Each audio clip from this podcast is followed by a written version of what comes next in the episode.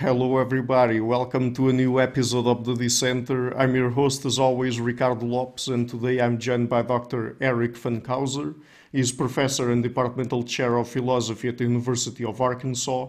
His main areas of research are in the philosophy of psychology slash mind and metaphysics, and today we're going to talk about some of the work he's been doing on beliefs, their functions, their social functions specifically, and also we're going to talk a little bit about self-deception. So, Dr. Funkhouser, welcome to the show. It's a big pleasure to everyone. Well, thank you. I'm very happy to be here. I love your podcast. Great, thank you. So, uh, let's start perhaps with some. I mean, in this particular case, I want to start with a definition or at least an understanding of what beliefs are because, uh, I mean, uh, as far as I understand it, uh, the way people think about beliefs and the way they define them or not, uh, I mean, there's no consensus on it, and different people define it in uh, define them in different ways, like philosophers of mind and perhaps cognitive scientists. So, uh, what would be your definition of how do you think we should understand the concept of belief? Okay, that's obviously a good question to start with. Um, I tried to be as neutral and um, broad as possible in, in, my understanding of belief, but of course I have um, views here that not everyone's going to accept. Um, so if I had to succinctly say what belief is, it's just the most general attitude uh, regarding a proposition as true. Um, and then there are follow-up questions like, what would that really, what does that mean to regard a proposition um, as true, but um, it's not supposed to be like uh, domain or, or, I'm sorry, situation specific. Um, so it's supposed to be an overall attitude, belief is, uh, that, that holds for the most part across contexts, not just accepting proposition as true in this one situation, but you know, in general, accepting it um, as true. Um, uh, beliefs, I think, are dispositional states. Okay. Uh, they dispose us to think, to feel, to act in certain ways.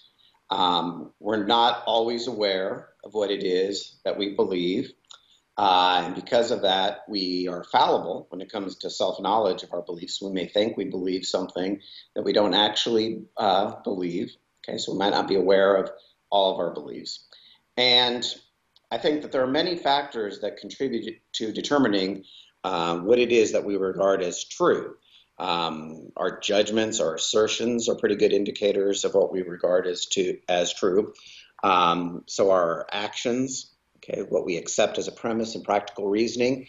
But the problem is that these things can conflict. We may assert that something is true, but we may act otherwise, and so we have to weigh all these different factors. Um, as a general rule, I tend to weigh behavior more than other factors in determining what it is that uh, people uh, believe. I, I, think actions tend to speak louder uh, than words. Uh, I also think actions in higher stakes situations um, are better indicators of belief that shows what you really believe if you're willing to act on it in a, uh, in a, in a high stakes um, environment.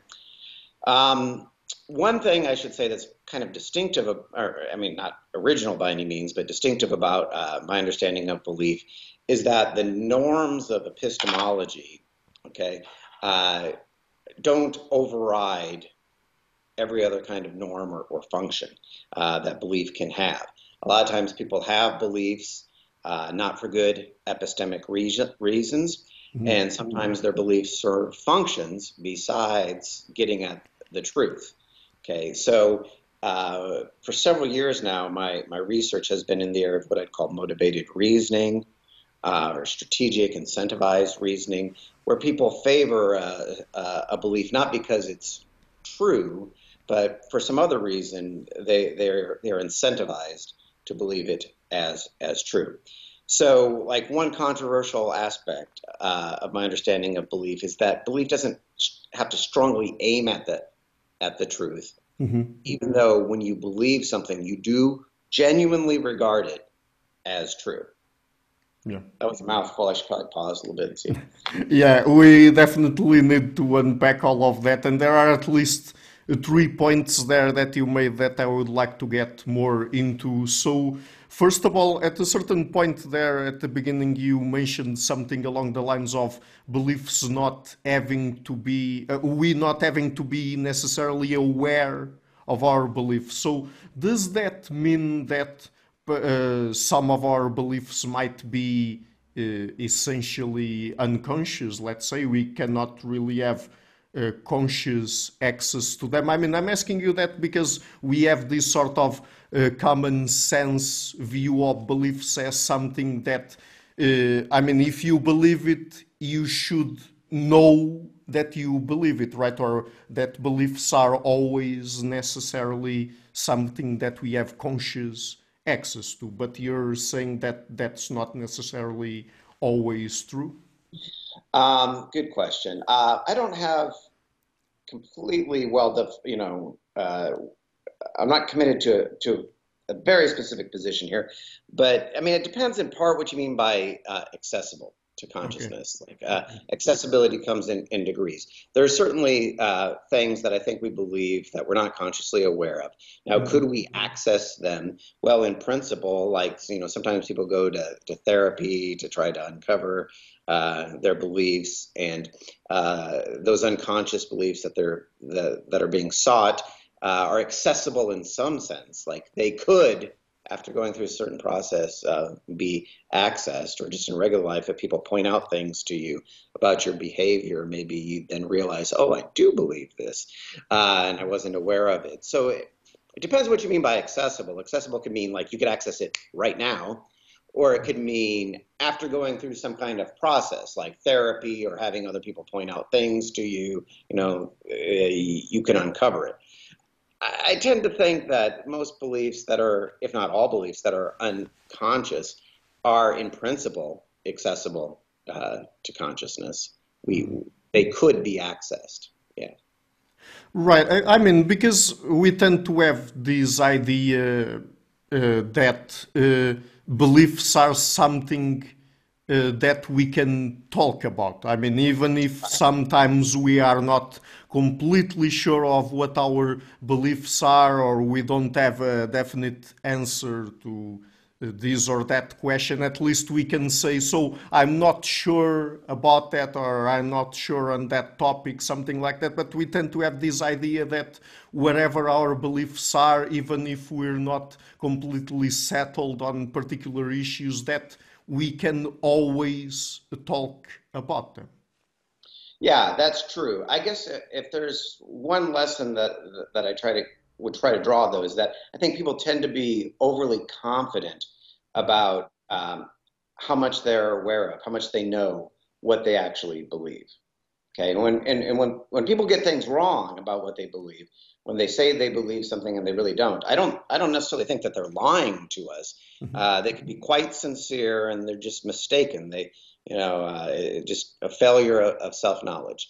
So I I, I agree um, with the spirit of, of, what you're what you're saying. We tend to think that beliefs are something that yes we do have access to and we can scrutinize mm-hmm. and we can say uh, should I believe this you know.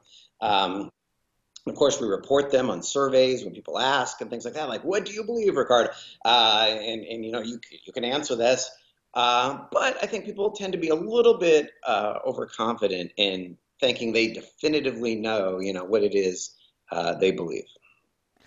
Okay, and uh, how do we know uh, then? How do we study? What are the several different approaches we have at our disposal to really figure out?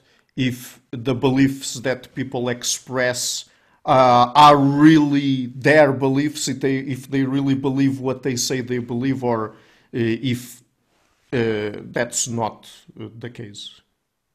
Okay, like uh, from a from a third person point of view, if we're looking at mm-hmm. another person and trying to figure out what it is that they really uh, believe, um, I mean, I tend tend to accept kind of like a lesson of behaviorism that I'm not a behaviorist uh, uh, about about mental states, but I do think that behavior should be uh, given um, greatest weight.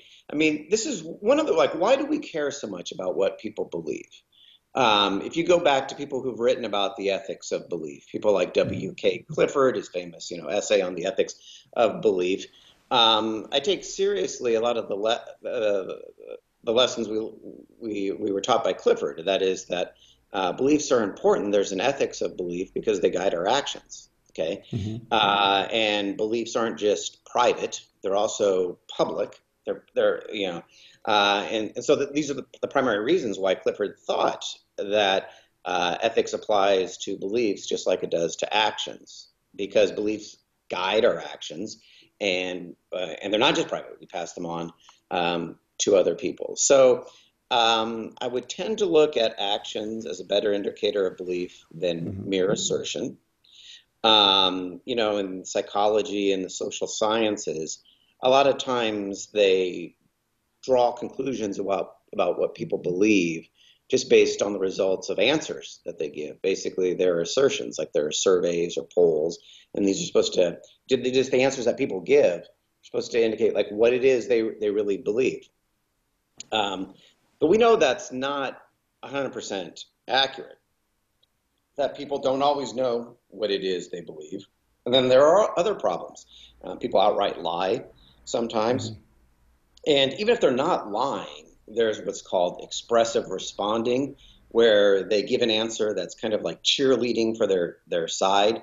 Like a, um, a good example of this is after the 2016 uh, U.S. presidential election, you know, people were um, uh, after the inauguration of Trump, he claimed he had this big crowd there, bigger than Obama's, and you know they'd show photographs to partisans, like you know here's the Obama crowd, here's the Trump crowd, which one's bigger?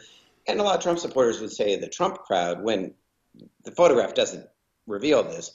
Um, the, the people aren't necessarily reporting what it is they, they believe. They're just showing their support for Trump by saying the Trump one mm-hmm. is better. So um, so we know that this is a problem, that when people uh, say that they believe something when they assert it, um, it's not necessarily indicative uh, of what they really believe. They're not always liars when they say something false about what they believe. They could also just be confabulating, making up a position on the fly. That's very common um, as well. Now, a complication, if I may add, about um, using behavior to to infer what people believe is there's not a direct like one-to-one mapping between mm-hmm. beliefs and and behavior because like if if you believe something it, it doesn't require that you act in one very specific way.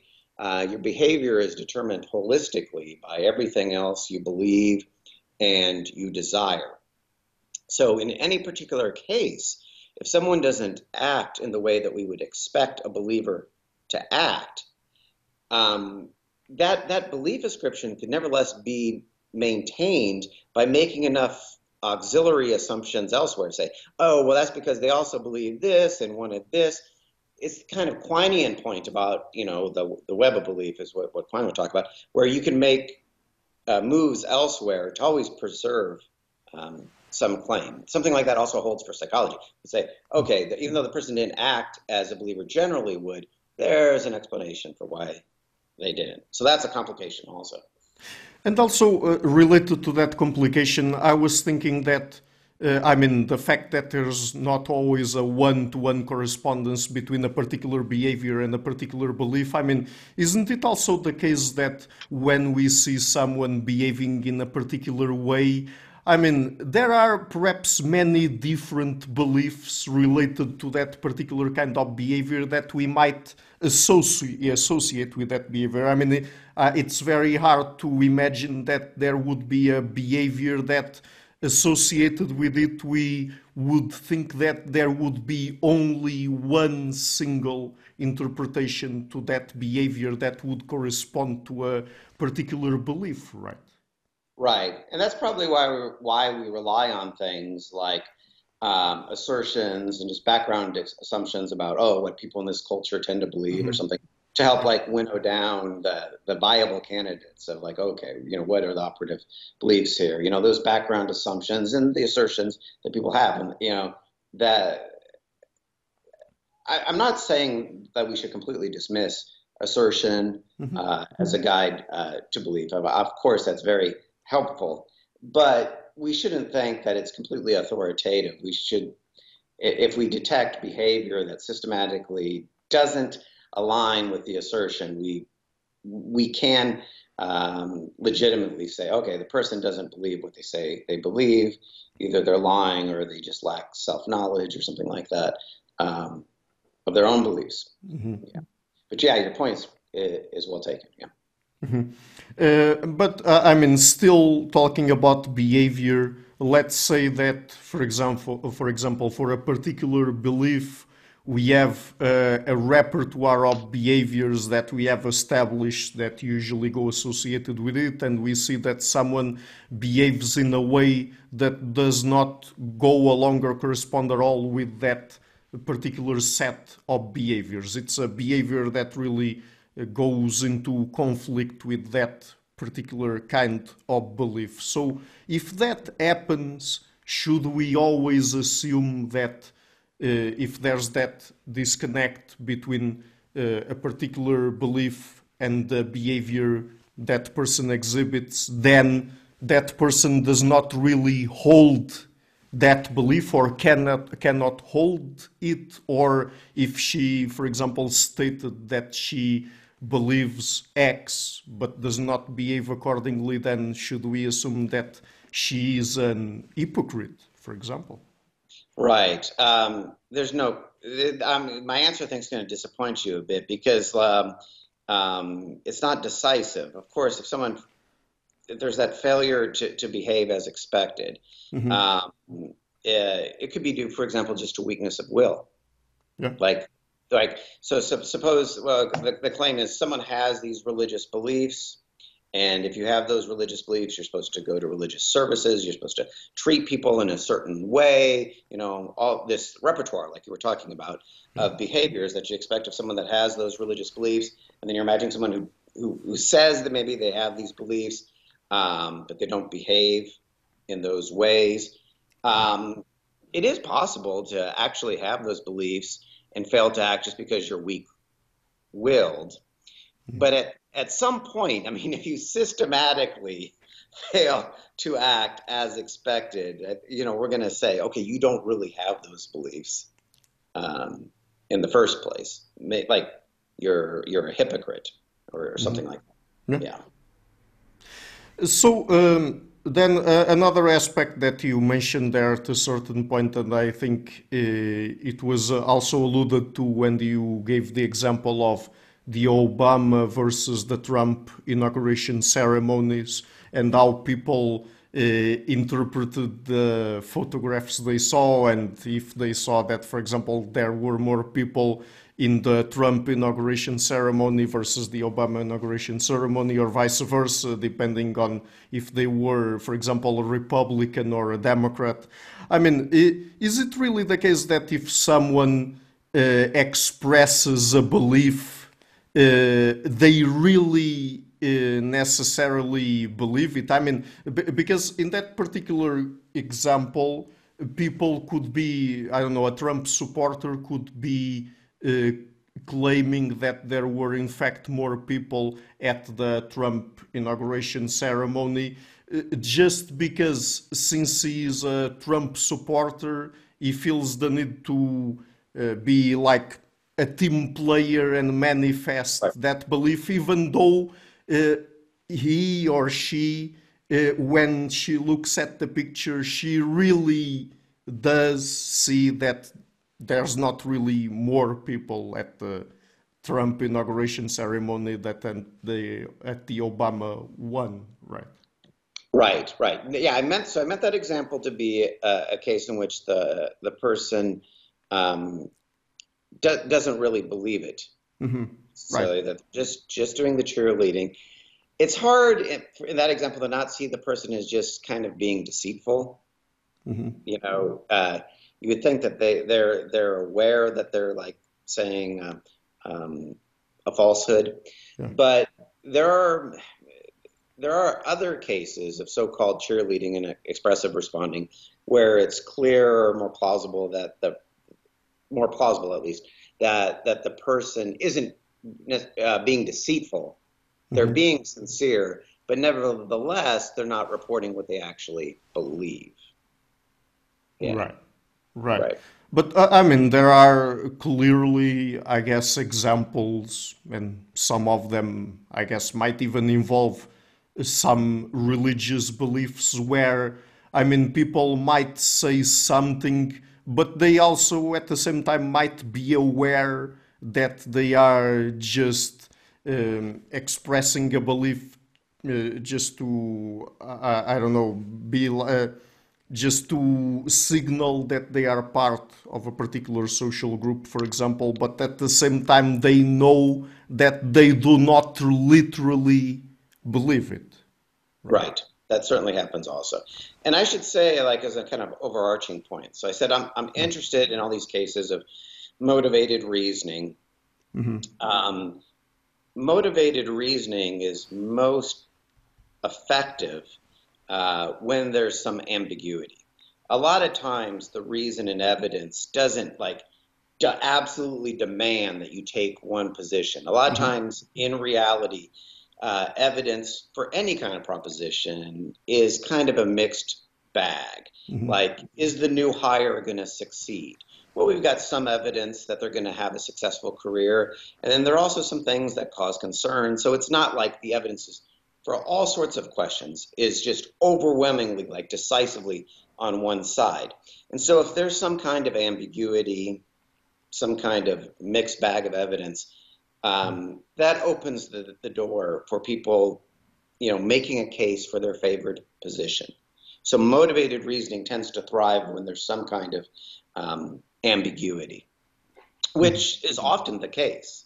Like, um, like few thing, well, few, few few matters are like 100% certain where the evidence is, yeah, all on that side.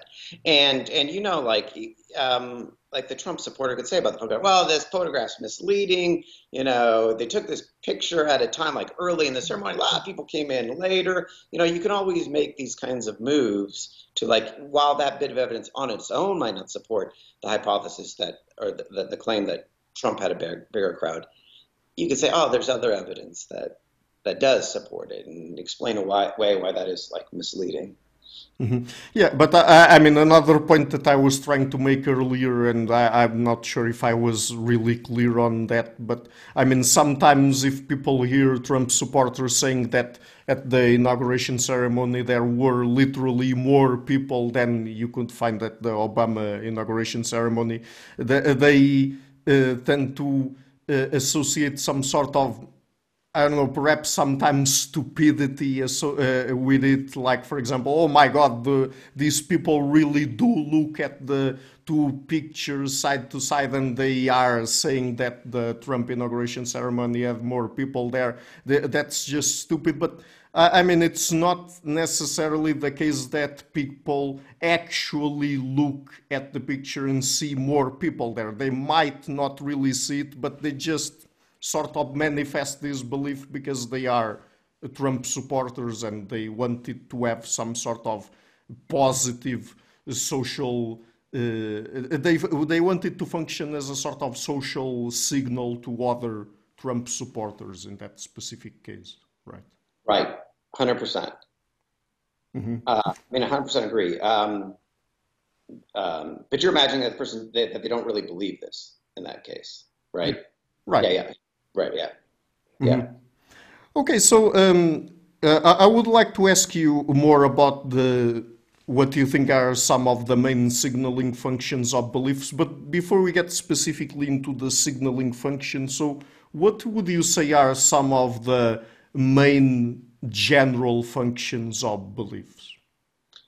Okay, so um, first, my kind of orthodox view, which is that primarily um, beliefs function to help us navigate the world.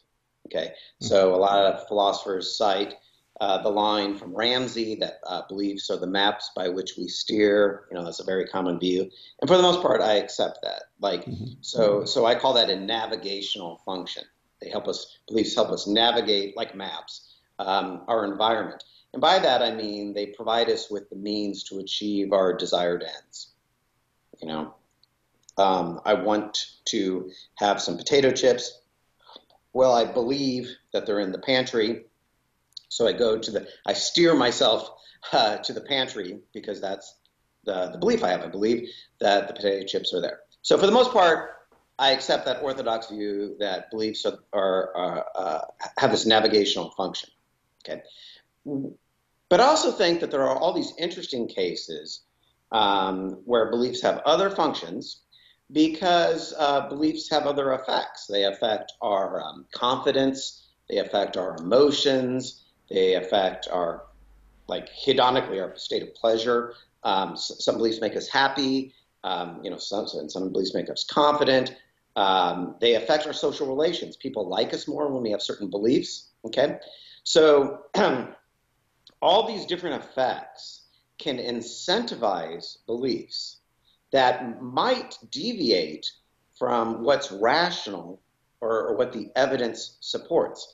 So I think that beliefs can acquire new functions because of these non epistemic benefits that they often provide us, like making us happy, giving us confidence, social acceptance, um, uh, things like that.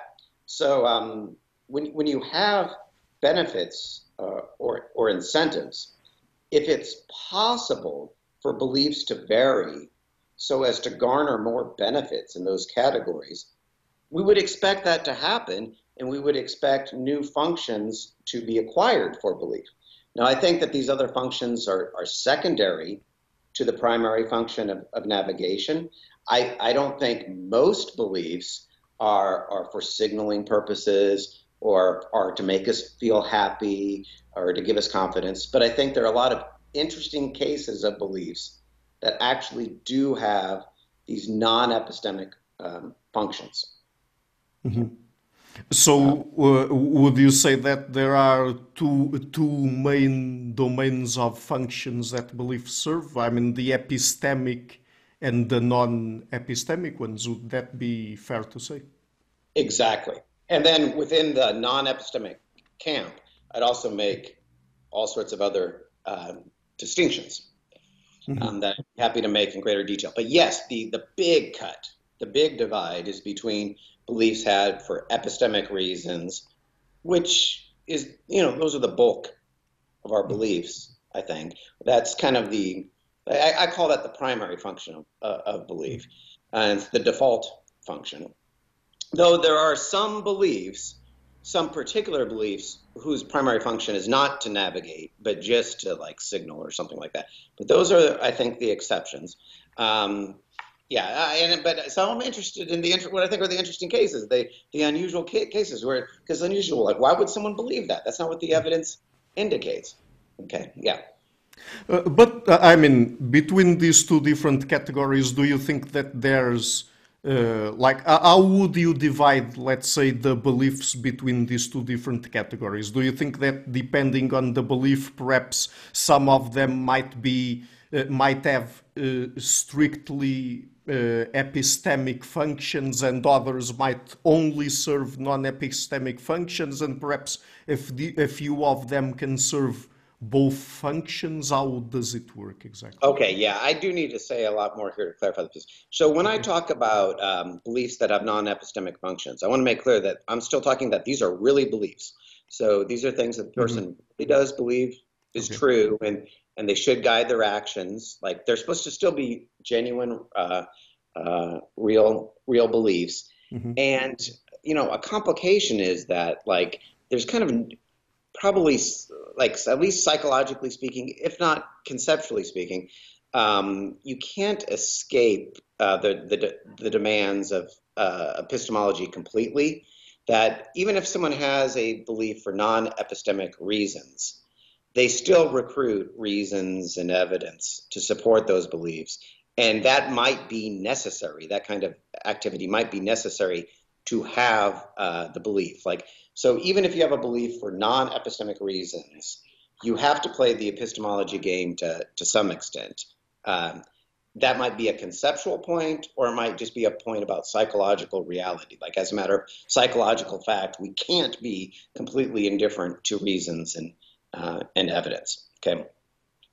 But like um, what really distinguishes the categories between epistemic and, and non-epistemic um, reasons for belief uh, is what is the goal? Is, is the person motivated uh, or aiming at, at getting the truth right, or do they have some other kind of goal, like they just want to have this belief, whether or not it's true, because it gives them benefits? Yeah. So let's get then into the signaling functions. Uh, would you say that signaling functions are always um, non-epistemic or fall under the purview of uh, non-epistemic functions of beliefs, or uh, how does it work? Okay, good. So I've, I've been writing a series of papers on on this thesis I have that beliefs sometimes function as signals, that they have mm-hmm. signaling mm-hmm. functions. Okay. And so let me say just a little bit about about that first. So um, when and I'm writing a book on this right now, also called the the signaling mind. Um, so so when I say that beliefs are are signals, I mean that in the sense that you know uh, there's a literature on animal signals or in economics what's called job market signaling. So in biology, you know, the classic example is uh, a peacock's tail feather yeah. is a signal of genetic fitness. Okay, so that tail feather was designed or selected uh, to communicate to peahens that the, the peacock is genetically fit. Okay, or Michael Spence, uh, the Nobel laureate in economics, um, had this view, has this view that uh, education, like elite education, functions as a signal of quality in the job market. So if someone has Princeton graduate on their, their resume, that's supposed to be a reliable signal of quality as an employee, um, whether or not they learned anything at Princeton. It's just only someone who is of high quality supposedly can get a Princeton, can get admitted to Princeton, and then graduate from Princeton.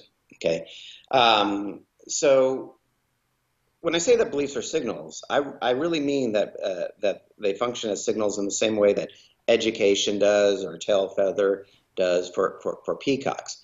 The core of uh, signaling is communication.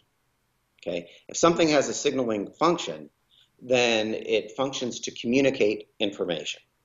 Okay, um, and and that communicative function is acquired through natural selection sometimes, like in the case of peacock, but also can be acquired through cultural evolution or just individual learning.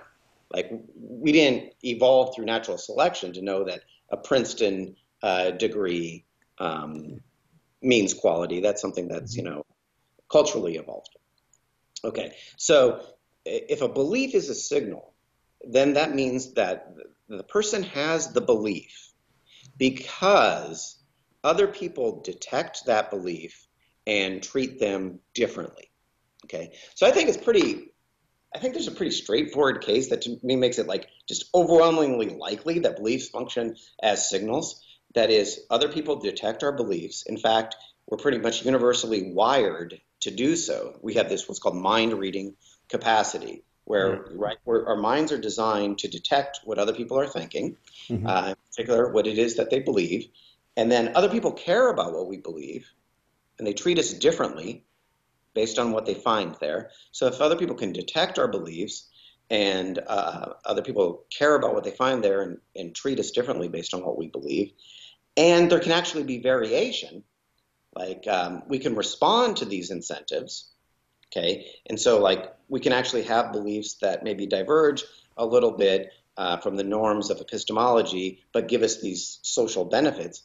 Then inevitably we would expect some beliefs to be designed or selected for that reason, that they will function as signals.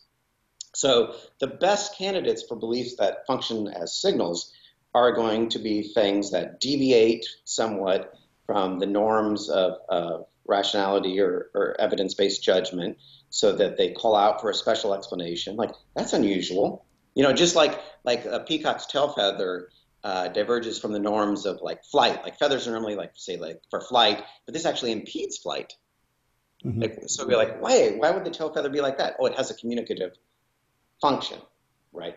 Uh, so similarly for beliefs, if they diverge from the norms of, of, of truth and, and reason, we, we say, why? Why do they have? oh, it's because of what they communicate. um, and how they manipulate uh, other people. I don't know if I should pause there, Ben. Mm-hmm.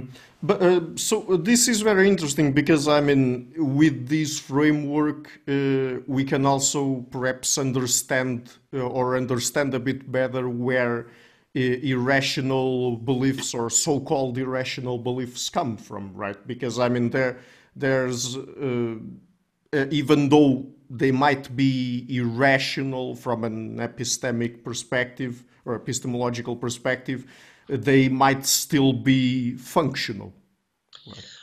right. So this is an important clarification we must make. So a lot of times when I just say irrational, I mean epistemically irrational, but they mm-hmm. could be quite practically rational. Like practically right. speaking, it can be rational for you to have these beliefs mm-hmm. because of the benefits uh, they give you, even though the beliefs themselves aren't well based in you know the, the reason and evidence. They're not epistemically uh, rational. So that's always like uh, uh, a qualification that needs to be made.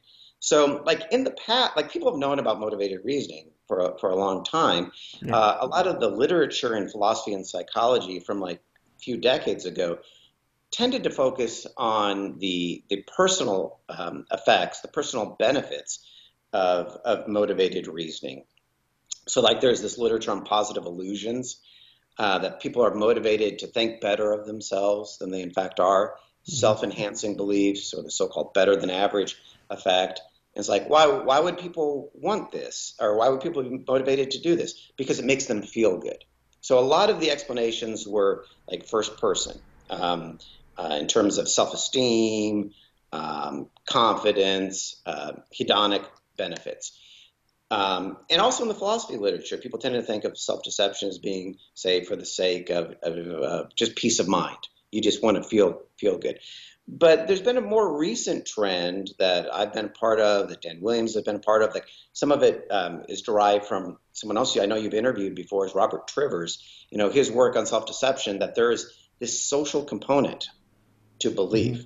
Um, that that our beliefs, and this is what the signaling theory is, is getting at. That's one one type of social effect that um, uh, a lot of times we have we're motivated to acquire beliefs not because necessarily they make us feel good you know like trivers would say you know natural selection doesn't really care about about that but it does care about whether or not you have alliances and you have people that are willing to cooperate and trust you so maybe we self-deceive so as to manipulate um, other people. And a lot of times I use the word manipulate in a neutral sense, where it's not necessarily a bad thing. You just you just have certain effects on on, on other people.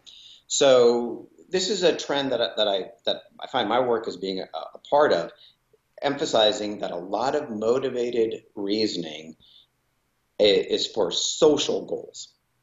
Okay, rather than just like personal goals like self-esteem or feeling good. Mm-hmm.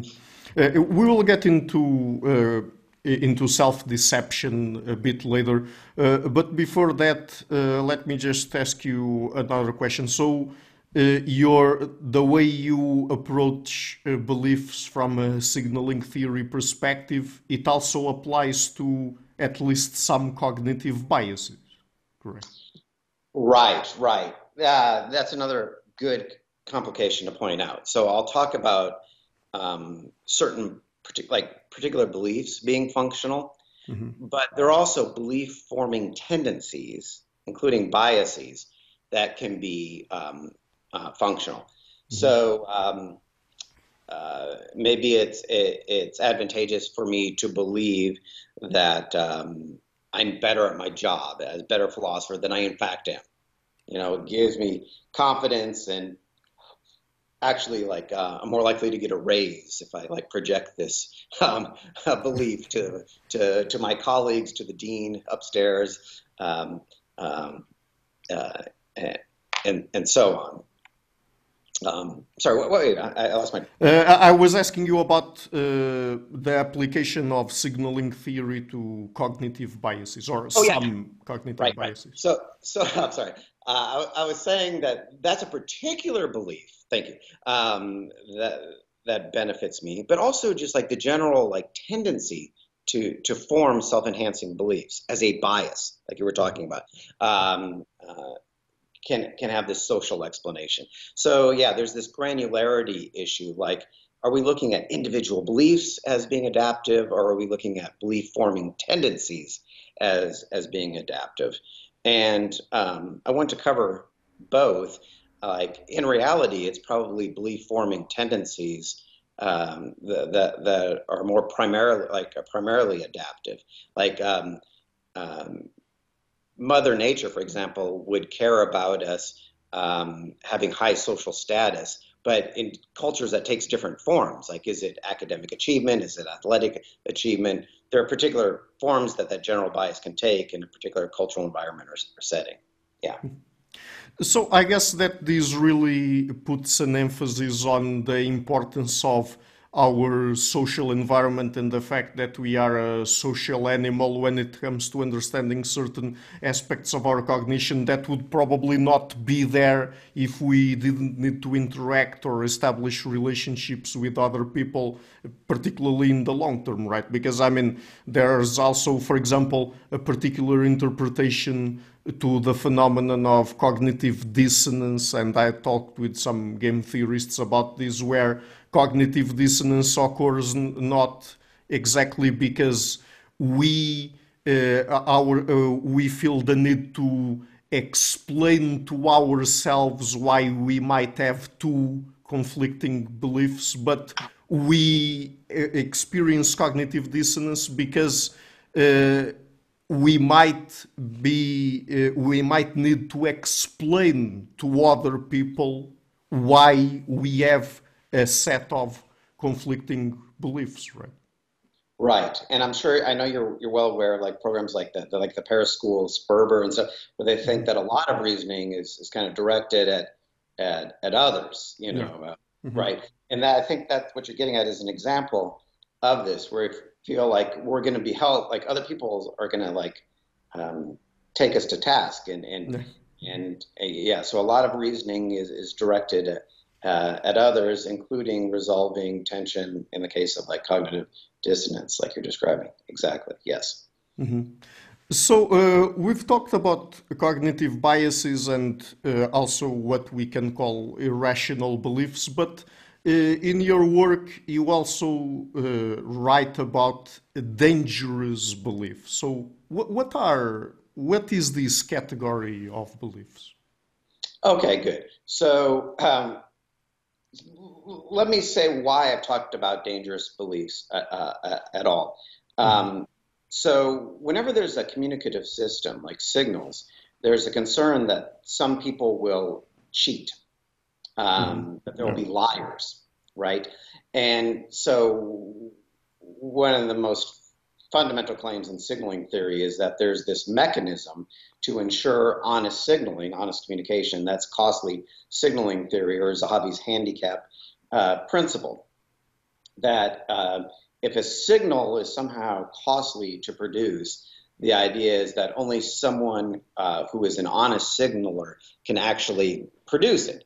Um, the important point is that the costs are too much for dishonest signalers. So the idea is that uh, a peacock's tail feather is an honest signal of genetic fitness because only a peacock that's actually genetically fit could afford uh, to produce such a, a, tail feather. Afford in the sense that it takes a lot of energy to produce it, but it also puts the uh, peacock at great risk because it impedes flight, and makes it um, more vulnerable to predation.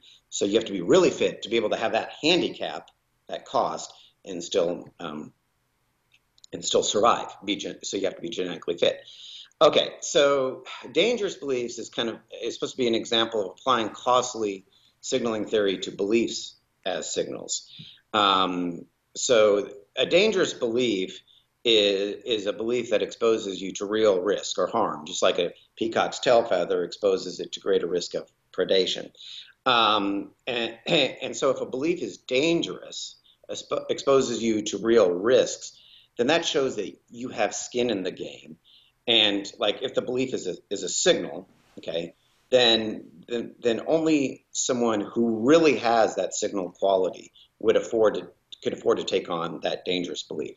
So let's talk about examples in human culture that don't involve belief uh, before we get to, to dangerous belief, like things like tattoos, um, like gang tattoos. Mm-hmm. That's a that that that's dangerous or costly in the sense that if you're not a gang member, you're not going to get that tattoo. Like especially if it's like on your face or on your neck or something like that, it's really visible because it burns bridges. It like cuts off opportunities for you. Only someone who's really in the gang is going to do that. Okay, so that shows that you're committed to the group. That's a costly signal. That's not belief, but you know, it's a costly signal in the human realm. So let's give an example of uh, costly belief signal that I think is kind of like a, a tattoo on the neck or, or on the face. Um, so a couple years ago in the United States, I mean, this is still probably the case, but uh, there's this huge partisan divide on um, on uh, the threat that COVID uh, posed and the efficacy of, of vaccines. Mm-hmm. So there's people who are motivated to be vaccine skeptics because that aligned with their partisan affiliation. Like uh, i belong to a certain party, and how, how do we signal that we're committed to this party or to this person who leads the party? Well, we say that COVID is a hoax and that the vaccines are uh, not effective. In fact, they're dangerous. Okay. Mm. Now, if, if someone actually believes that, um, I think so. I think someone can actually believe that for signaling purposes. They can be motivated to believe that because it signals their partisan commitments. Okay? okay. and that I think is a good example of a dangerous belief because um, it's too risky to fake that. If you really thought that the vaccines um, were, were, effective, um, um you couldn't forego uh, getting getting the vaccine. It's only someone who's a true true believer, truly committed, uh, who would be be willing to take on that belief. It shows that you really have skin in the game. Okay, just like getting a tattoo on your face or, or your neck shows that you're really committed um, uh, to the gang. Uh, it's a it's a costly signal. So the da- by dangerous beliefs, I mean uh, costly costly signals, and, and I mean these to be real beliefs. Like the person really believes it. So we think, oh, yeah, like when I look at, I think COVID uh, denial and vaccine skepticism, that's a particularly good example of dangerous belief because these people really believe this stuff. They're not getting vaccinated. So they're mm-hmm. genuinely showing their commitment to that tribe or, or that group.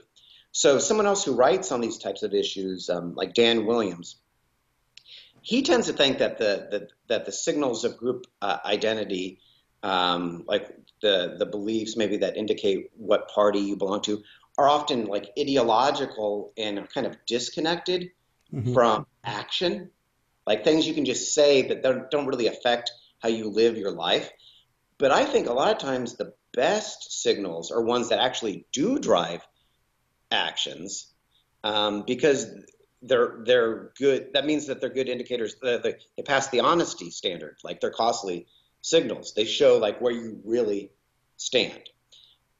Now, the problem with costly signals or dangerous beliefs is that they're also costly. Like, like the mm-hmm. costliness makes them believable. You know, like oh, okay, people really believe, but they expose you to great risk. You know, um, so it comes with a negative as well. Mm-hmm. But do you think that the fact that they are costly, or at least generally more costly than beliefs that are not dangerous, uh, makes them more effective in their signaling function? I think so. I think so. Um, I mean, the, for a couple reasons. Like one, the what I've just been emphasizing is um, the cost of it. That okay, only someone who's a true believer would be willing to take on those costs. But also, dangerous beliefs just tend to clearly demarcate groups. They make for a sharp division. So it makes it very like signals are supposed to communicate, and it very clearly communicates. Okay, you're not on this side. You're on this side. You're doing something radical, extreme, uh, dangerous. So signaling um, beliefs that function as signals tend to lead to polarization, because the whole point is to distinguish groups to communicate what side you're uh, you're on.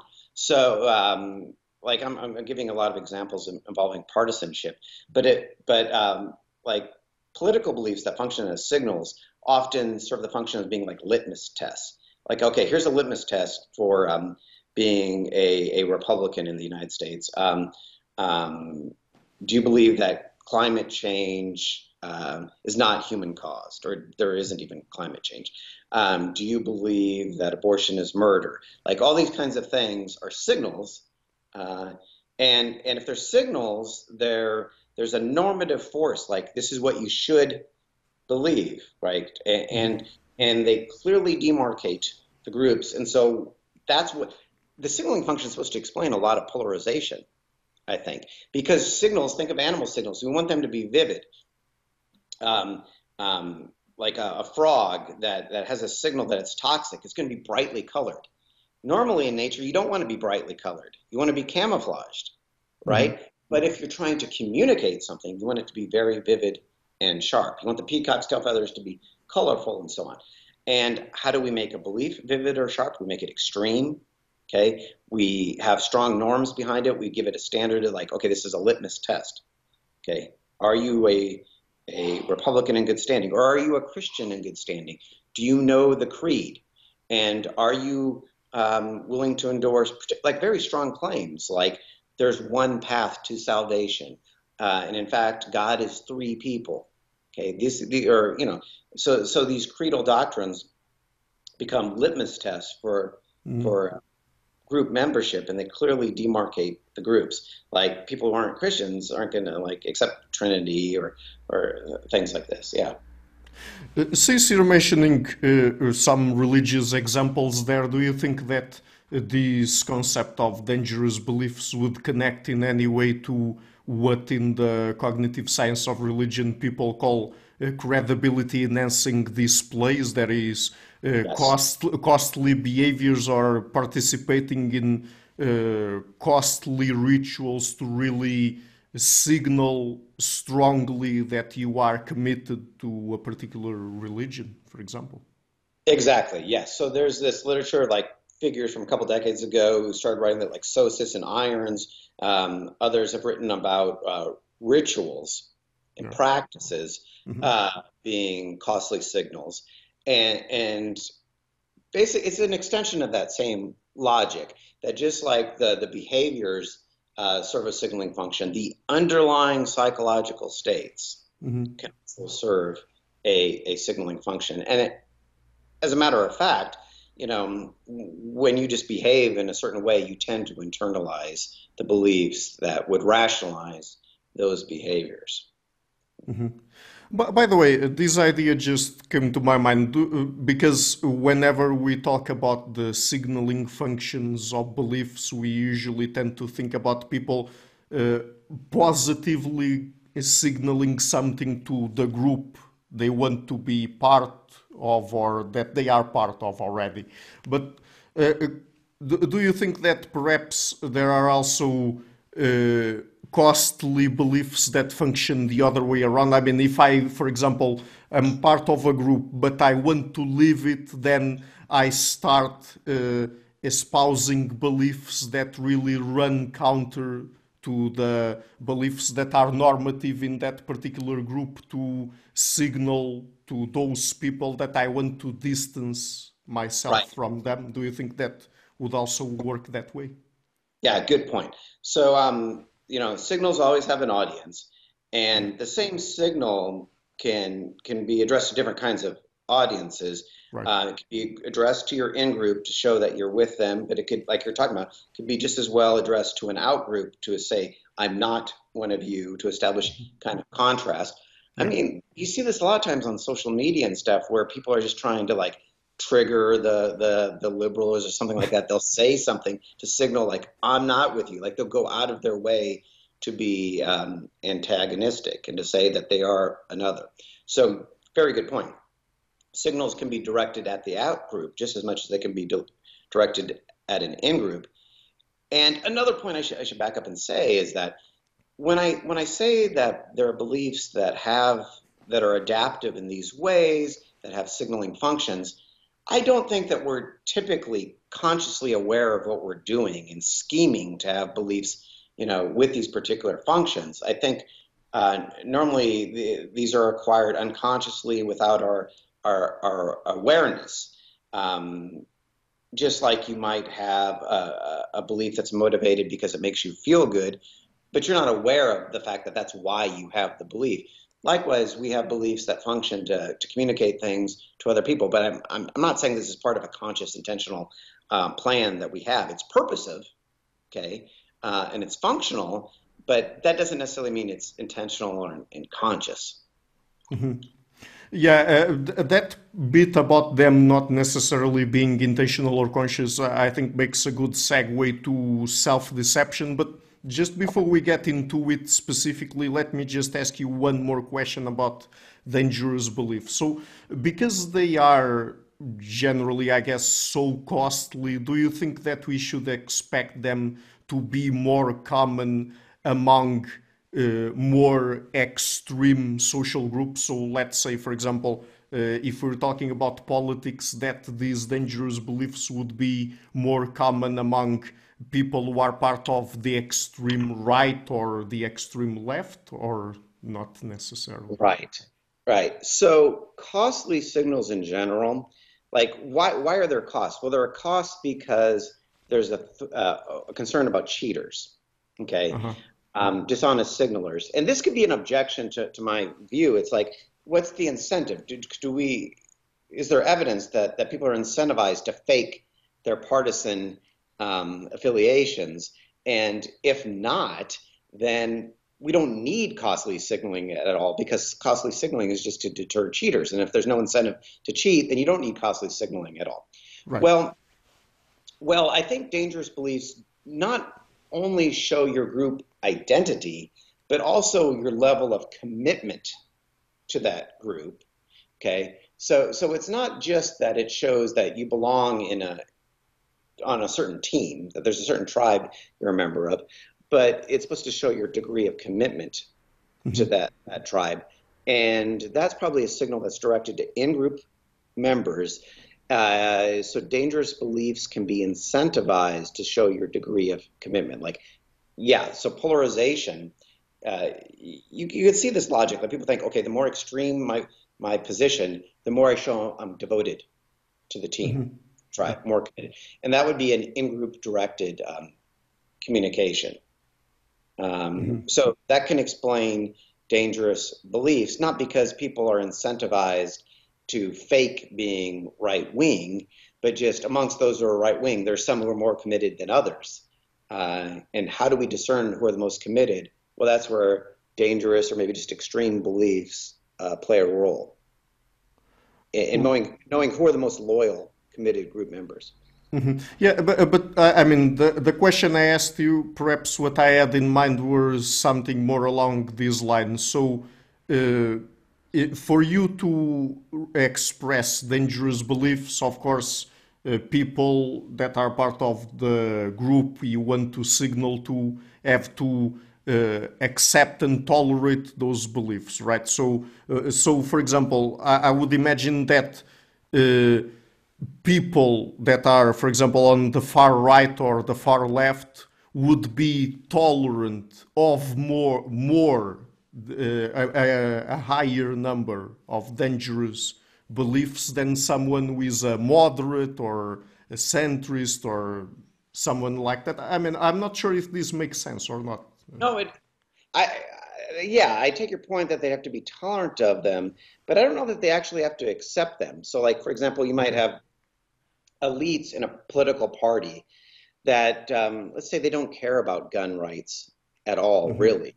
Yeah. Um, they care about just like tax policy or something like that, but they will tolerate amongst their their their the, uh, the masses like extreme positions on gun rights because it mm-hmm. shows commitment to that group, even if the elites don't share that. They themselves maybe don't uh, accept that, but they'll tolerate that because that, okay, we know that they're committed to me. Um, they take this extreme position on gun rights. Where, but maybe the elite partisans perhaps uh, don't even care about that. They just care about like tax policy or something like that. So they could value a belief in group members could value a belief as a signal of group commitment, even if those group members don't share that belief. They themselves don't accept it. Mm-hmm. Um, uh, but they're like, okay, this is good. This is a good test, nonetheless, to show to, to, to be assured that they're committed to us. Mm-hmm. Right. So let's get now into self deception then. So, uh, what is self deception? I mean, w- what kind of framework do you use to tackle self deception? Because there's the sort of Robert Trivers's self deception kind of approach, and then there are also other approaches to self deception. So, do, do we uh, adopt a particular approach? and uh, do you think that self deception would connect in any way to what we've been talking about uh, beliefs in general? Good. I mean, there's a ton to say here. I've written a book on on self deception, and and yeah. I came from this originally from like the just philosophical literature, where you know reading people like Donald Davidson or Al Mele and Robert Audi, figures like that on on self deception. It's only more recently, well, last 10 years maybe, um, that I've shifted to this other kind of literature, like you're talking about, like Robert Trivers, but also there's an economics literature on basically what self deception. Okay, so 1st mm-hmm. what is self deception? Um, so uh, there's a lot of disagreement as to how we should categorize self deception, but at a minimum, self deception, I take it, is motivated irrationality that serves some kind of purpose. So the idea is like you want to believe, you, are incentivized to believe something, okay, either because it makes you feel good or gains you social benefits or whatever. There's some kind of motiva- motivation or incentive to believe something. The evidence does not actually support uh, that that belief that you're mo- motivated to have, and so you have to engage in some kind of deceptive enterprise yeah. to get yourself to believe what you want to believe. That's basically the core of self deception as I understand it. Um, so it's purposive, motivated irrationality. Now, beyond that, one of the big divisions uh, in the philosophical literature on self deception is between what are called intentionalists and motivationalists. So I just said that um, the self deceived have some kind of project where they're they're trying to get themselves towards a favored belief that the evidence doesn't support. well, are they intending to deceive themselves? Is is this an intentional project, or are they merely motivated? That's the division between intentionalism and motivation. Mo- motivationalist accounts. Are they intending to deceive themselves, or are they just, as a matter of fact, motivated? Okay. So, how involved is the agent in their own deception? because there are all sorts of paradoxes um, that arise. Like, if, Ricardo, if I want to deceive you, it's easy to understand how that can happen because I can have information that you don't have, and so like uh, I can hide things from you, and I can set up fake evidence in order to mislead you. But when you apply that to the self, where the deceiver and the deceived are one and the same person, that doesn't seem really um, coherent. How can I hide something from myself if I know enough to hide it, then then it's not really hidden from me. Like it seems like it would be mm-hmm. impossible to succeed if it's this intentional project that's that's carried out. Mm-hmm. Okay. Um, now, um, and, and so there are these philosophers who, who have a, what's called a deflationary approach to self-deception. They think, oh, it's just basically a motivated bias. Like Al Mele's uh, book from about 20 years ago is a classic example of, of, of this kind of account, where you just have these biases, uh, hot biases that are motivated, and that's what it is to be self-deceived. It's not really an intentional project like Donald Davidson, or mm-hmm. before that, Freud thought it was, you know, self-deception is a very kind of like you have little agents basically in your mind. You've got the id and you've got the, the super ego, you know, you got a censor here, all this stuff. Um, I think that there's actually self deception that is um, um, quite sophisticated, um, where the unconscious mind shows really strong evidence of scheming against uh, uh, the conscious mind. I think there are very robust, sophisticated unconscious um, um, powers. There can be unconscious goal pursuit. So I think it's possible for there to be self-deception uh, in which the um, the the person is really actively involved in a self-deceptive project that shows that deep down They know exactly what evidence to avoid. They know what kind of rationalizations are convincing and which aren't. Maybe deep down they do have some possession of the truth. And it's like interpersonal deception, but in the, in the first person case, the unconscious mind is holding on to these, these, these truths that it's not letting the conscious mind um, access. Now, I also think that there are these other cases like the Al Mele type cases where people are just motivated to, to believe something like that they're better than average. Uh, and there's nothing more sophisticated than that going on. And I'm willing to count those as cases of self deception as well. So I'm very liberal as to what I count uh, as self deception. But I tend to be more interested in what I call the cases of robust self deception, where the self deception seems to go beyond merely being a motivated bias. There really does seem to be some kind of agency involved. And a lot of times the unconscious seems to be playing a prominent role.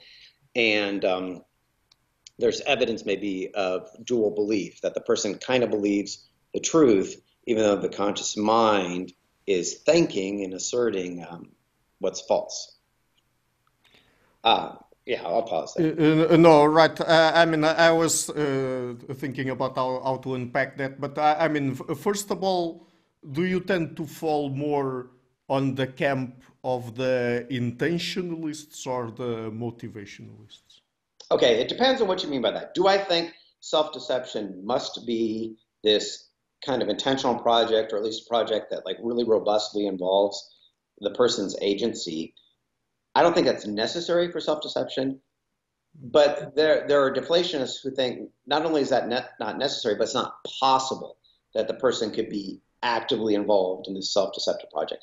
I certainly think it's possible. I think it's actual. I think there are actual cases where where where a person is actively involved in their own uh, deception, very similarly to how I could be actively involved in de- involved in deceiving you um, as a, as a different person. Okay, so um, do I think um, self deception requires um, intentions to deceive or active agency? No. Do I think that that occurs? Yes. Do I, that is, do I think that there's self deception that um, where the person is really actively involved as an agent in a deceptive project? Yes. I think it, it occurs, even though it's not necessary for self deception. But the, the person being actively involved in a self deception process, could, could you give us an example of how that would happen? Very good. Okay. So let's take a classic example of self deception. Like a, um, a husband, uh, there's evidence at hand that his wife is being unfaithful. Okay. Uh, he, he's motivated to not believe this, though. He has an incentive. This is understandable. He doesn't want to believe that his wife is being unfaithful. Um, maybe the evidence suggests that she's having an affair with a particular person. Mm-hmm. Okay. So she's away from the house, and the husband's going to go out, and um, uh, the quickest route would involve driving by the house of the the man that there's reason to think that she's actually having an affair with. Right. If he goes out of his way to avoid driving that route, like a, avoidance behavior, to me that's evidence that the person knows exactly where not to look, and that it, they at least suspect um, that that she's there, and they don't want to confront that reality. So when people engage in avoidance behavior, I think that shows that they suspect, if not outright believe, the truth. Um, but they're taking active steps to make sure they avoid confronting that reality.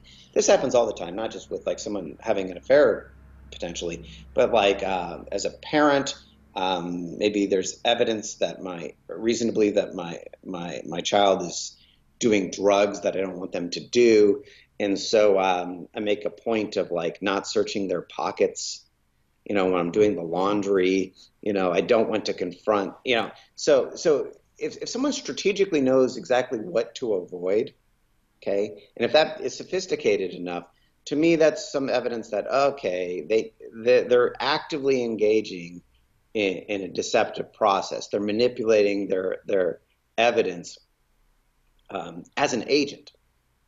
Okay. Mm-hmm. Um, the, the, the self deception isn't something that's just passively um, affecting them, like a motive affecting reasoning. No, they're taking steps, they're making efforts to participate in their own deception, and perhaps in a way that, that, that indicates that they know or at least suspect more than what they're letting on. Right. I, I mean, I understand the example, but I, mean, th- this is sort of a complicated thought, but, but I will try my best to articulate it. But I mean, perhaps this is a matter of how uh, I understand self deception and perhaps how you understand self deception. But I mean, in that particular case, I understand, yeah, avoiding a particular source of information prevents you from getting access to that information and you're doing that to yourself. Yeah, I, I understand that. But when I usually think about self deception, I tend to think about something that, uh, something like, okay, so uh, even if you have access to a particular kind of information, you're uh, I, I don't know, it's complicated, but perhaps consciously uh, you do not really get, um, I, I, mean, uh, consciously you that information does not play a role in how you behave. So, for example, let's say that I uh, self dis uh, uh, that I self deceive um, my uh, that I self deceive into believing that I am uh, more intelligent than I really am. So.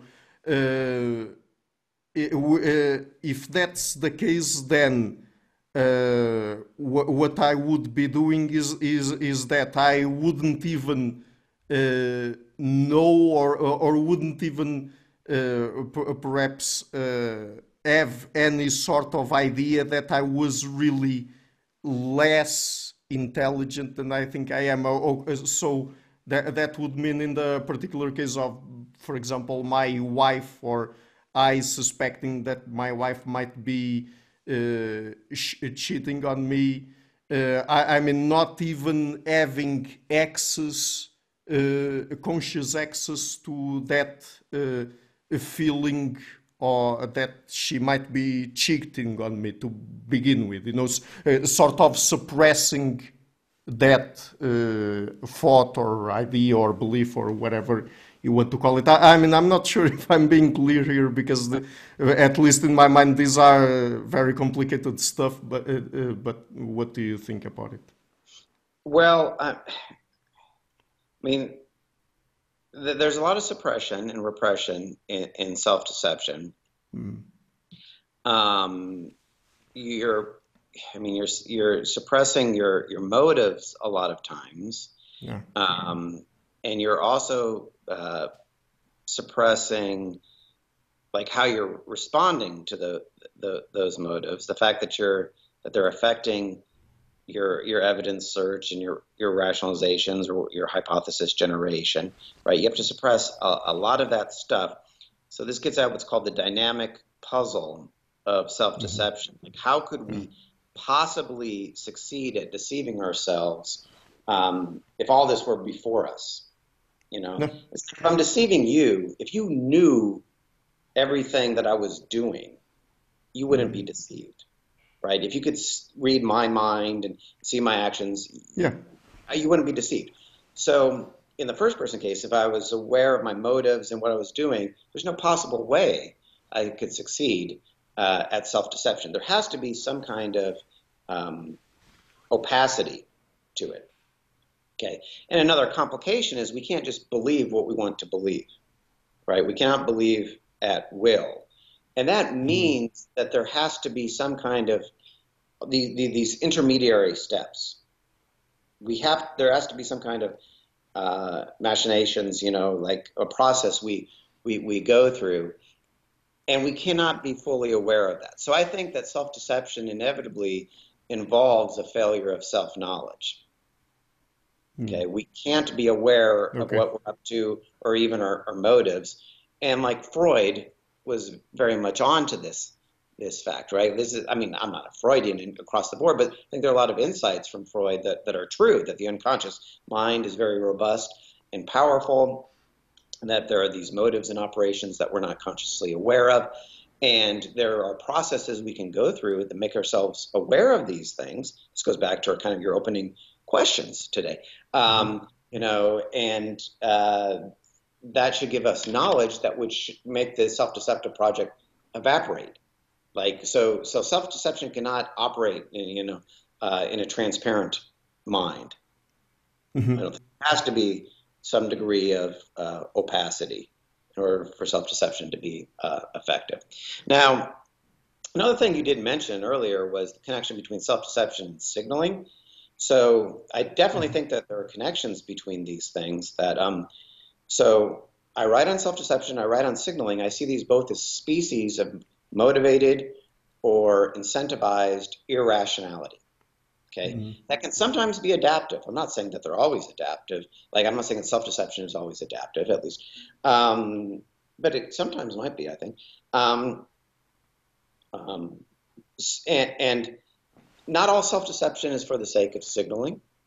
Mm-hmm. Trivers, his account of self-deception does emphasize something like signaling, that we self-deceive in order to communicate this to other people. He thinks fundamentally we self deceive so as to better deceive others. Right. Okay, so it has a communicative function. That's where I actually kind of got my belief signaling. This was a big influence on me uh, in coming up with the signaling hypothesis, Trivers' account of self deception, where self deception really isn't first personal. That's not the function or benefit primarily. It's communicative. Okay. But Trivers emphasized transmitting a belief to other people. Like you have a belief so as to better deceive others, to transmit that falsehood to others. We self enhance so that other people um, come to acquire our self enhancing beliefs. They think better of us also. Okay. Mm-hmm. Now, in my first paper on, on beliefs as signals, I say, well, uh, the social purpose isn't always like Trivers says. Sometimes we don't want to transmit a belief, or we're not so interested in that. We just want to advertise the fact that we have a certain belief, so that people classify us and think of us in a certain way. Like, oh, he's a Christian. He's not going to lie. He's going to take oaths seriously, or you know, whatever. Um, um, even if they're not Christian, like the, the the value isn't necessarily in transmitting the belief to someone else, but just in them attributing the belief to us and then um, inferring that we have certain qualities yeah. on the basis of that belief attribution, just like the peahen, in effect, of course not consciously, infers that the um, the peacock is genetically fit because it has an impressive tail feather. And so I think, but um, so so so Trivers had this account of self-deception that's to communicate something to others. I said, well, it might we might just signal a belief to others, and I'll so, so I think beliefs as signals are incentivized, are, are, are motivated, and that self deception certainly plays a role in uh, maintaining beliefs as signals. Okay, that we're motivated to have these beliefs, and a lot of times the evidence doesn't support it, and we engage in a process of self deception to to maintain um, the beliefs that function as signals. Mm-hmm. So. Uh in your mind, what would you say are the main functions of self-deception? Okay, so I would make another big division. Like there, there are these kind of personal functions of self-deception, where sometimes we do self-deceive just to feel good, or to boost our self-esteem, mm-hmm. or to mm-hmm. get confidence. Where I mean, that's a personal. Where regardless of whether or not there are social benefits to it. Mm-hmm. Uh, okay, uh, and then there's this other category of, of functions that self-deception serves, which is um, which are social. Okay, mm-hmm. that we self-deceive to um, conform to our society, to have what Kahan, Dan Kahan, we probably know his work, calls um, um, identity protective cognition. Mm-hmm. Okay, that's basically kind of like conformity. We want to belong to the group, be part of the group, or what I would call signaling. Sometimes we self-deceive in order to have a belief that gives us social value, uh, some kind of social benefit uh, as a signal. Okay, mm-hmm. so there are all sorts of functions that self-deception serves. The two categories I would emphasize are the personal and the social. So uh, the personal in the psychological literature, uh, stuff on positive illusions uh, captures that kind of functionality. For the social, the Trivers, the Kahan, um, the, the, stuff on signaling gets gets at those those kinds of functions, those literatures. Mm-hmm. Okay, so uh, one last question then. Uh, with all of those functions in mind, do we know if self-deception works? I mean, so I will just mention an example, but you can go through the other functions as well. So when it comes to uh, using self-deception to then deceive other people, I mean, to make other people believe that we are a certain way that we ourselves also believe, even though it doesn't really correspond to the truth. Does it work or not? I mean, as a general rule, I think so. If you're if you're asking specifically if self deception works so as to better better convince others, mm-hmm. you know, just think of, I mean, um, anecdotal examples, you know, from real life. If someone's a salesperson, you know, mm-hmm. they're they're probably going to be more effective if they actually believe in the product themselves. Okay, mm-hmm. uh, you're more convincing if you actually have the belief yourself. So I think the answer to the question is yes, self deception works generally speaking as a strategy in better um, convincing others because it, you're more convincing if you genuinely have the belief yourself. I think that's true. So if I like, I could try to like um, convince my boss uh, that I deserve a raise mm-hmm. um, by either like just outright like kind of lying or, or, or, thinking I deserve, you know, saying I deserve the raise when I don't really believe it. But I think I'm going to be more convincing if I actually believe it myself. So yeah, like Trivers focuses on things like cognitive load.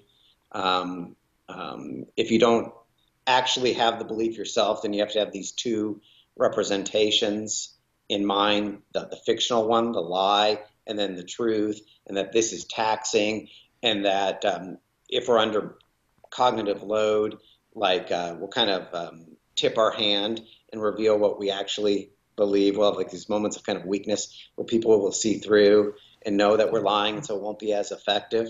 Okay, and also Trivers emphasizes that we tend to punish liars and so like that's a real risk you expose yourself to if you're not actually self-deceived. But if you're self-deceived, even if people find out that we were wrong, that we're not as good as we said we were, if they know that we really believed it, they're not going to punish us as much. We don't punish people for being wrong, uh, for having false beliefs. Generally speaking, we or we punish people for being liars.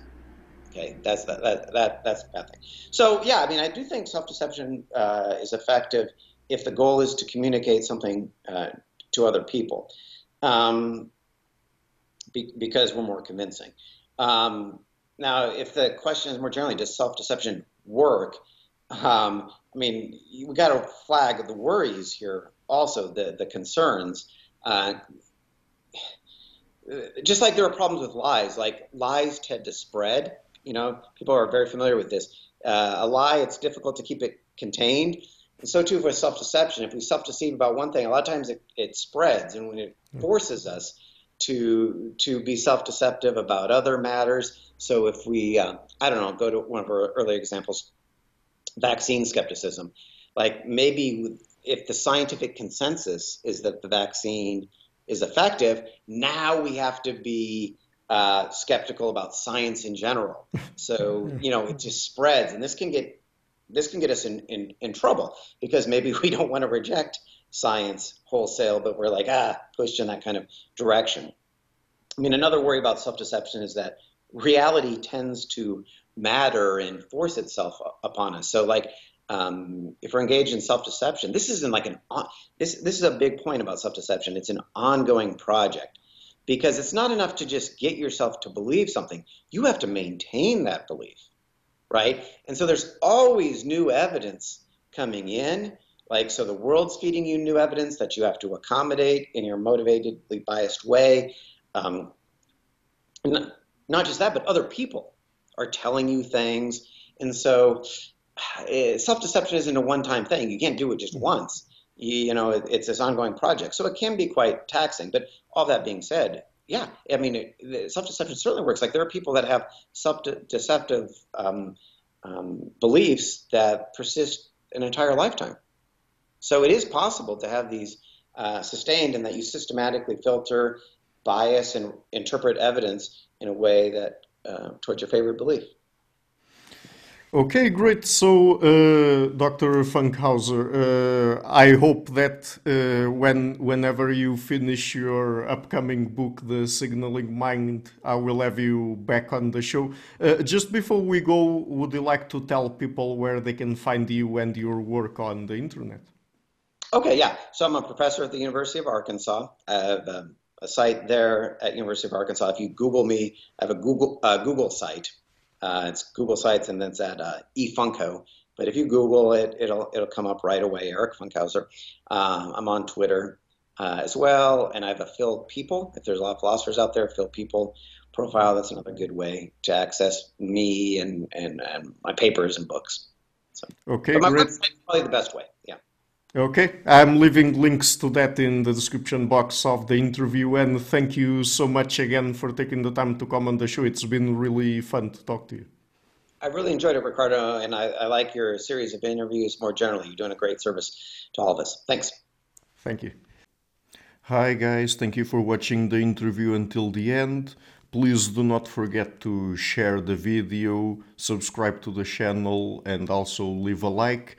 And if you like what I'm doing, please consider supporting the show on Patreon or PayPal. You can find the links in the description box of the interview. This show is brought to you by Enlites Learning and Development Done Differently. Check their website at enlites.com. I would also like to give a huge thank you to my main patrons and PayPal supporters Per Larsen, Jerry Mueller, Hans Frederick Sunda, Bernardo Seixas, Olaf Alex, Jonathan Visser, Adam Castle, Matthew Whittingbird, Arno Wolf, Tim Hollis, Eric Alenia, John Connors, Philip Force Connolly, Robert Windager, Rui Inácio, Zup, Marco Neves, Colin Holbrook, Simon Columbus, Phil Kavanagh, Michael Stormir, Samuel Andrea, Francis Ford, Tiago Nunes, Alexander Bauer, Fergal Cusson, Hal Herzog, Nuno Machado, Jonathan Librant, João Linhares, Stanton T, Samuel Correa, Eric Hines, Mark Smith, João Eira, Tom Hummel, Sardas France, David Sloan Wilson, Yacila Dez Araújo, Romain Roach, Diego Londoño Correa, Yannick Punter, Adana Rusmani, Charlotte Bliss, Nicole Barbaro, Adam Hunt, Pavel Ostazewski, Nelek Bach, Guy Madison, Gary G. Elman, Simon Afzal, Adrian Yegi, Nick Golden, Paulo Tolentino, João Barbosa, Julian Price, Edward Hall, Edin Bronner, Douglas Fry, Franca Bortolotti, Gabriel Panos Cortez, Ursula Litske, Scott, Zachary Fish, Tim Duffy, Sunny Smith, John Wiseman, Morten Eichland, Dr. Bird, Daniel Friedman, William Buckner, Mau Maria, Paul George Arnaud, Luke Loaki, Georgios Theophanos, Chris Williamson, Peter Wolozin, David Williams, Ruth Towell, Diogo Costa, Anton Erickson, Charles Murray, Alex Shaw, Amari Martinez, Coralie Chevallier, Pedro Bonilla, Ziegler, Bangalore Atheists, Larry D. Lee Jr., Old Herringbone, Sterry, Michael Bailey, Dan Sperber, Robert Grassis, Tom Roth, the RPMD, Igor N., Jeff McMahon, Jake Zool, Barnabas Radix, Mark Campbell, Richard Bowen, Thomas Dobner, Luke Neeson, Chris Story, and Manuel Oliveira. A special thanks to my producers Isar Webb, Jim Frank, Lucas Stafiniak, Tom Vanagdam, Bernard Hugney, Curtis Dixon, Benedict Mueller, Vega Giddy, Thomas Turnbull, Catherine and Patrick Tobin, John Carlo Montenegro, Robert Lewis, and Al Nick Ortiz, and to my executive producers Matthew Lavender, Sergiu Codreanu, and Bogdan Kanivets. Thank you for all.